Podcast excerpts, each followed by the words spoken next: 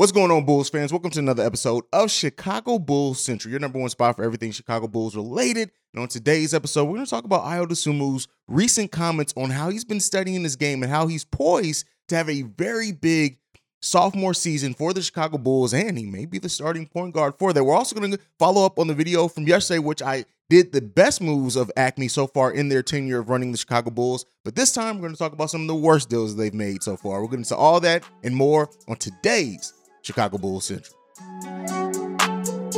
You are now tuned in to Chicago Bulls Central, your number one spot for all things Chicago Bulls, hosted by Hayes. All right, Bulls fans, what's going on? You can be anywhere in the world, but you're here with me on Chicago Bulls Central. And so I'm still riding high off, off some Chicago things going on, a very positive vibe around here right now at It Is What It Is Studios. But nonetheless, listen, Ayo Dosunmu had a recent interview and, and it was on What Up Cuz. And so he said this that he spent a lot of time in the offseason watching film and studying this game. He said, You can expect me to come out and just be better in every aspect. Now, the reason why that may be poignant and, and a huge factor for the Chicago, well, there's two reasons really. Is that especially if Lonzo Ball is not ready to go, which all signs are pointing to, it, it, everything's pointing to Lonzo Ball not being ready by the start of the season. Ayo Dosunmu is likely going to be in that starting point guard position. And so him being ready to just increase what he already did last season. As a starter, he averaged over 11 points per game. I think like right under five assists per game and like three rebounds per game. Don't quote me exactly on those numbers. They're around there. I know it was like 10.9 points per game, so basically 11. So he had a solid, as a solid starting point guard. But yeah, was it anything like and we know he kind of even fell off towards the back end of that season. He hit that rookie wall or whatever you want to call it, and his numbers dipped a little bit. But Ayo Dosunmu working on his body, working on his conditioning, being ready to, for the rigors of the NBA season a little bit better than what he came into in his rookie season. We already know about the five on five workouts that he competed with De- DeMar DeRozan and how he's mentored him. Ayo Dosunmu is going to be huge and hopefully having a huge impact for the Chicago Bulls next season, especially like I said, as he assumes that starting point guard role while Lonzo Ball is out. But there's another big reason for this as well. As we've already talked about very heavily, and one of the things that is going to be on one of the lists that we talk about later is that Ayo Dosunmu is going to be a free agent at the end of the season. He's a restricted free agent. And so it's and it looks it works a little bit different, right? So it's not the typical restricted free agency that that works for that works for most players that are coming in, especially first round picks, to have that that that three year deal they don't have full bird rights on Ayo Dosunmu. They have what's called early bird rights. So that means that they that they can offer him a contract. I can't remember the exact numbers. There's actually a limit on the number that on the amount of contract that he can get. Now, that's why it is important that you know the salary cap increase for the NBA overall is going to help the Bulls be able to re-sign him. But basically, what it boils down to is that the Bulls cannot exceed the salary cap to to re-sign Ayo Dosunmu. They have to use whatever cap space they have. So that is going to factor in when you have a free agent like that. And then they can use the Gilbert Arenas rule or provision, I think is what it's called, in which they can resign them, but it makes the back end of that contract heavily backloaded and quite expensive in a situation like that. So I don't think there's going to be a situation which Ayo Dosunmu does not stay a Chicago Bull. Again, is my overconfidence in that could be come back to bite me and the franchise in the ass? Yes.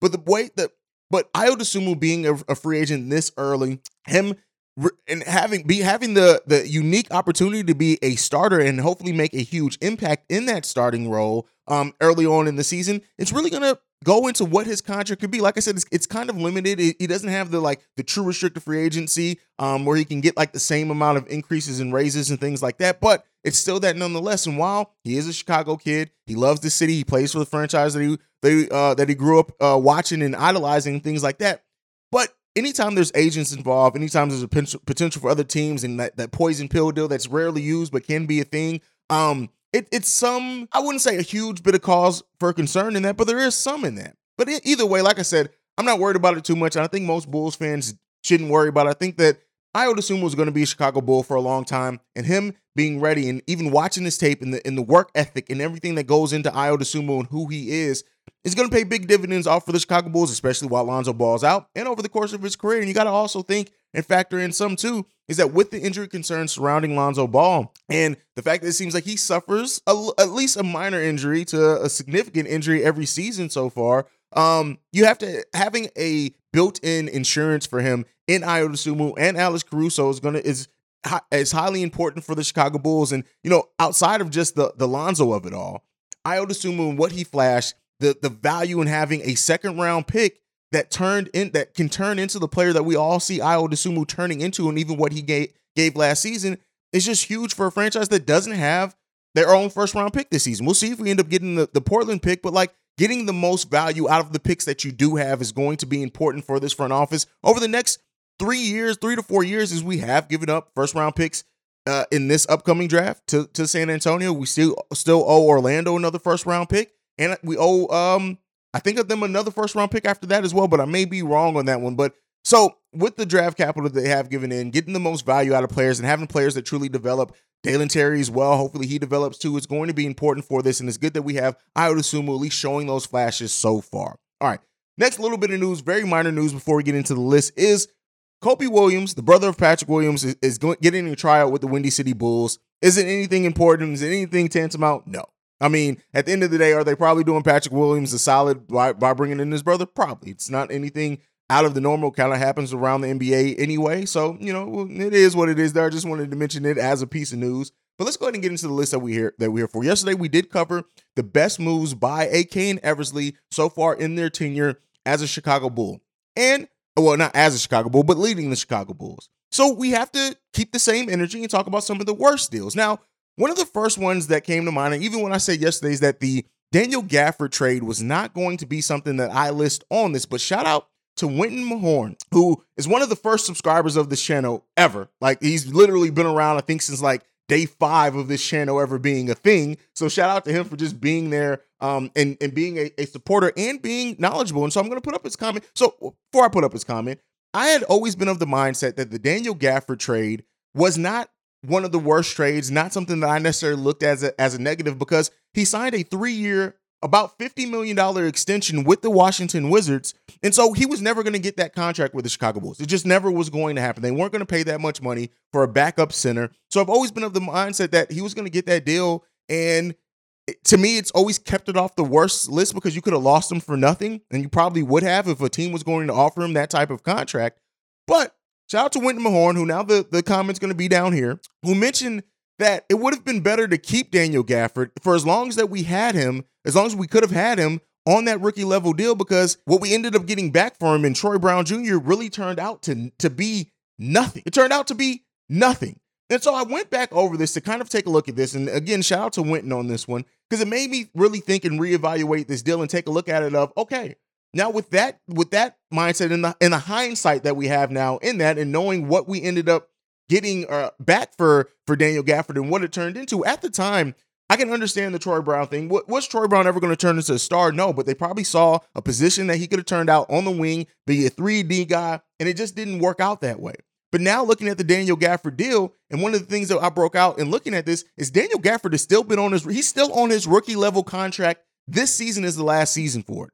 That extension that he signed with the Washington Wizards actually doesn't kick in into the 2023-24 season.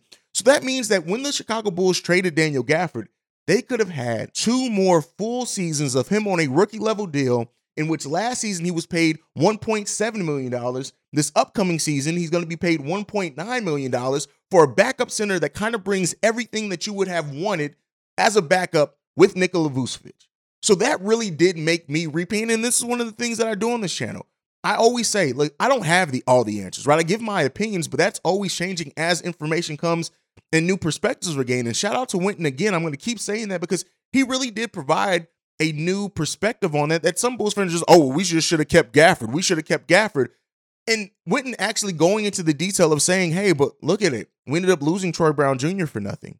We could have had two additional seasons of Daniel Gafford, two full more seasons, three in reality, right? Um, we could add three more seasons of him at a rookie scale deal. And that does change some things in this. When you look at what Daniel Gafford does provide, the defense, the pick and roll, like Alonzo Ball, Daniel Gafford, pick and roll, and on fast breaks would have been dangerous. When you look at that and how that could have changed the complexity of the Chicago Bulls season last last season and this upcoming season before we really would have had to worry about extension for Daniel Gafford, it completely changes the outlook of that deal and it absolutely does make it. And have to rescind myself on this one. It absolutely does make it one of the worst deals that AK and Eversley have done so far. I get it. Did they get back some value for it? Did they see Daniel Gafford as, as the, the, the starting level center? No, I would even say that it seems like Washington has moved on from him as a starting level center as well. He, his minutes have gone down considerably from the first season when they got him to, to last season. So we'll see how that continues to go. But when you look at that now, in what we could have had at a cheap contract, even less than what we what we're paying Andre Drummond right now, Yes, is Andre Drummond a better rebounder? Yes. Is Andre Drummond been in this league longer? Yes. But it could have eliminated that. And that money that we did end up spending on Daniel Gafford could have gone to that stretch four that so many of us want while while paying less. So it does kind of reframe that deal. And I do have to put that deal on this list. All right. The next one up is kind of what I alluded to when I talked about Ayo Dosunmu. Not giving Ayo Dosunmu the, the three-year rookie deal is going to be something that in the long run does hurt the Bulls more. Does it hurt them per se? Because no, and the reason why I don't put this is not as egregious as some of the other things is because I still absolutely think Ayo Dosunmu was going to be a Bull and he was going to get that contract. Either he was going to shine either way. It all works out with Ayo Dosunmu being a Bull, but like it does show a little bit of short sightedness that you could have given him that three year deal which could have saved you some money in this upcoming season with the salary cap increasing more than what people expected and giving you a little bit more room to do some other things. Now you kind of have limited yourself as I said in there, which you have to give him a certain contract that fits in a certain parameter, but also you don't have that, like you don't have that extra year of a team friendly deal. Um, and and so yeah, that's a little bit of short sightedness on him. Like I said, not as egregious, but I did want to put it on this list again. And just to be clear here as well, this list is not an order of importance. It's not an order in in which one is worse than the others. It's just me just talking about worst deals that this front office has made. Another one, kind of in that, is signing D, D, uh, Denzel Valentine to a qualifying offer. I like I get it at the time. They looked at him as a possible 3 and D guy, or possible somebody who can just come in and stretch the floor, but at that point in time, we all knew what Denzel Valentine was. The writing was on the wall. We saw what he was and what his impact was going to be. And considering that you gave him, yeah, it was one season, it was $4.6 million. But at the end of the day, you couldn't trade him with that, right? He he gets a quote unquote no trade clause because he's an unrestricted free agent at he was an unrestricted free agent at the end of next season. So even signing him to that deal for $4.64 million, you couldn't move him. He had veto power with that. It wasn't a true no trade clause, but he could veto any deal. So it's really looking at the value of what they could have did with that money, with that $4.64 million that they end up giving to Denzel, who we already knew was trash little bit of a short sightedness there as well. Now, the next one up, and I knew people would go crazy if I did not mention this deal on here, and this has to be the biggest one that I've seen so far. And again, just to just to let everyone know, this is not a ranking of deals that they didn't make. So I know a lot of people are going to be saying, well, they didn't make this deal. They didn't include this one. They could have made this trade. We're to, they didn't make a bigger move at free agents. I mean, at tra- the trade deadline last season. I'm not ranking deals that they did not make. I'm ranking deals that they actually did make and moves that they actually did make. And so far, the biggest one, even though I don't see this as as big of a negative as some Bulls fans, trading Nikola Vucevic or trading for Nikola Vucevic, while I, I, I everything, Wendell Carter, Otto Porter Jr., trade those. It was the two first round picks. You're giving up the younger talent. And yes, at that time, I think people got to remember too, we weren't trading for the Nikola Vucevic that we saw last season. We were trading for Nikola Vucevic at that time, who was an all star, who was a 20 and 10 guy. So, yes, you're going to have to give up a little bit more for that. They gave up a young player that still had some potential in Wendell Carter Jr., Otto Porter Jr., who ended up going and, and winning a title, right? But the two first round picks, now, those two first round picks did have lottery protections with them. We already saw what one of those picks turned into in Franz Wagner, who was another player that we could have used, but then also giving up a future first round pick. Now, what I said yesterday in yesterday's episode, that they, they tried to offset that by also getting a similar first round pick back with similar protections from Portland and if that conveys, it really does change at least how I view this deal. If we end up getting Portland's first round pick and it's right around where we would have picked anyway as a playoff team and then being a playoff team, and hell, it could even be better than our own first round pick would have been if we're higher up in the standings than Portland and Portland basically barely scrapes into the playoffs, we get the better end of that deal. But giving up the two first round picks and the younger player for an aging center who ended up having a I wouldn't necessarily call it a regression year, but had a had not the impact that some people expected initially when we made that deal in the following season. Now, some people have even said in the comments that Wendell went on to have a better. No, Wendell, if you look at Wendell's, the averages, the percentages, he had the same season he had with the Chicago Bulls. It's just he had more opportunity because he was on a worse team. So I don't really look at that and saying, hey, we should have kept Wendell because Wendell uh, progressed so much in that year. No, Wendell was on a team that was worse, that had better, that had he had more opportunity than what he would have had on the Chicago Bulls team. And even Nikola Vucevic on that same team when it was terrible averaged more. So that's how I view that. I'm not saying everyone needs to view it that way, but I do have to list the Nikola Vucevic deal on here specifically for those two first round picks. Now, some would say that that's just the cost of doing business. But with some of the, uh, the other ways that they that they've shown these deals and uh, the, the intelligence that AK and Eversley have shown, you still got like you gave up basically three first round picks and Al-Farouq Aminu, who honestly taking on that salary anyway from the beginning, like bringing that in was they ended up being able to work Al-Farouq Aminu in for uh for the um in the in the in the um the DeMar DeRozan deal. So shout out to them for that. But that was a ton of bad salary. Like you're taking on that bad salary that luckily you were able to move, but you still gave up two first round picks and a young promising player in that. Has to be included on this list as well for me. But that is my list for today. Let me know any other deals that you guys think I have may miss that you think were some of the worst deals that AK and Eversley have made. Again, this is not a measurement of deals that they did not make. This is a measurement of deals that they actually did make and how you rank those and if you rank those as deals that weren't quite as beneficial to the Bulls as one would have hoped. Let me know all that down below. Thank you for being the best part of Chicago Bull Central. Make sure you're following the show at Bull Central Pod. You can send us any feedback, questions, comments, concerns, bullcentralpod at gmail.com. Lastly, if you want to leave a text and or voicemail, the number to do so, 773-270-2799. We're the number one spot for everything Chicago Bulls related. And like I like to end every episode on, go Bulls. Love you guys. Peace, y'all. This has been a presentation of the Break Break Media.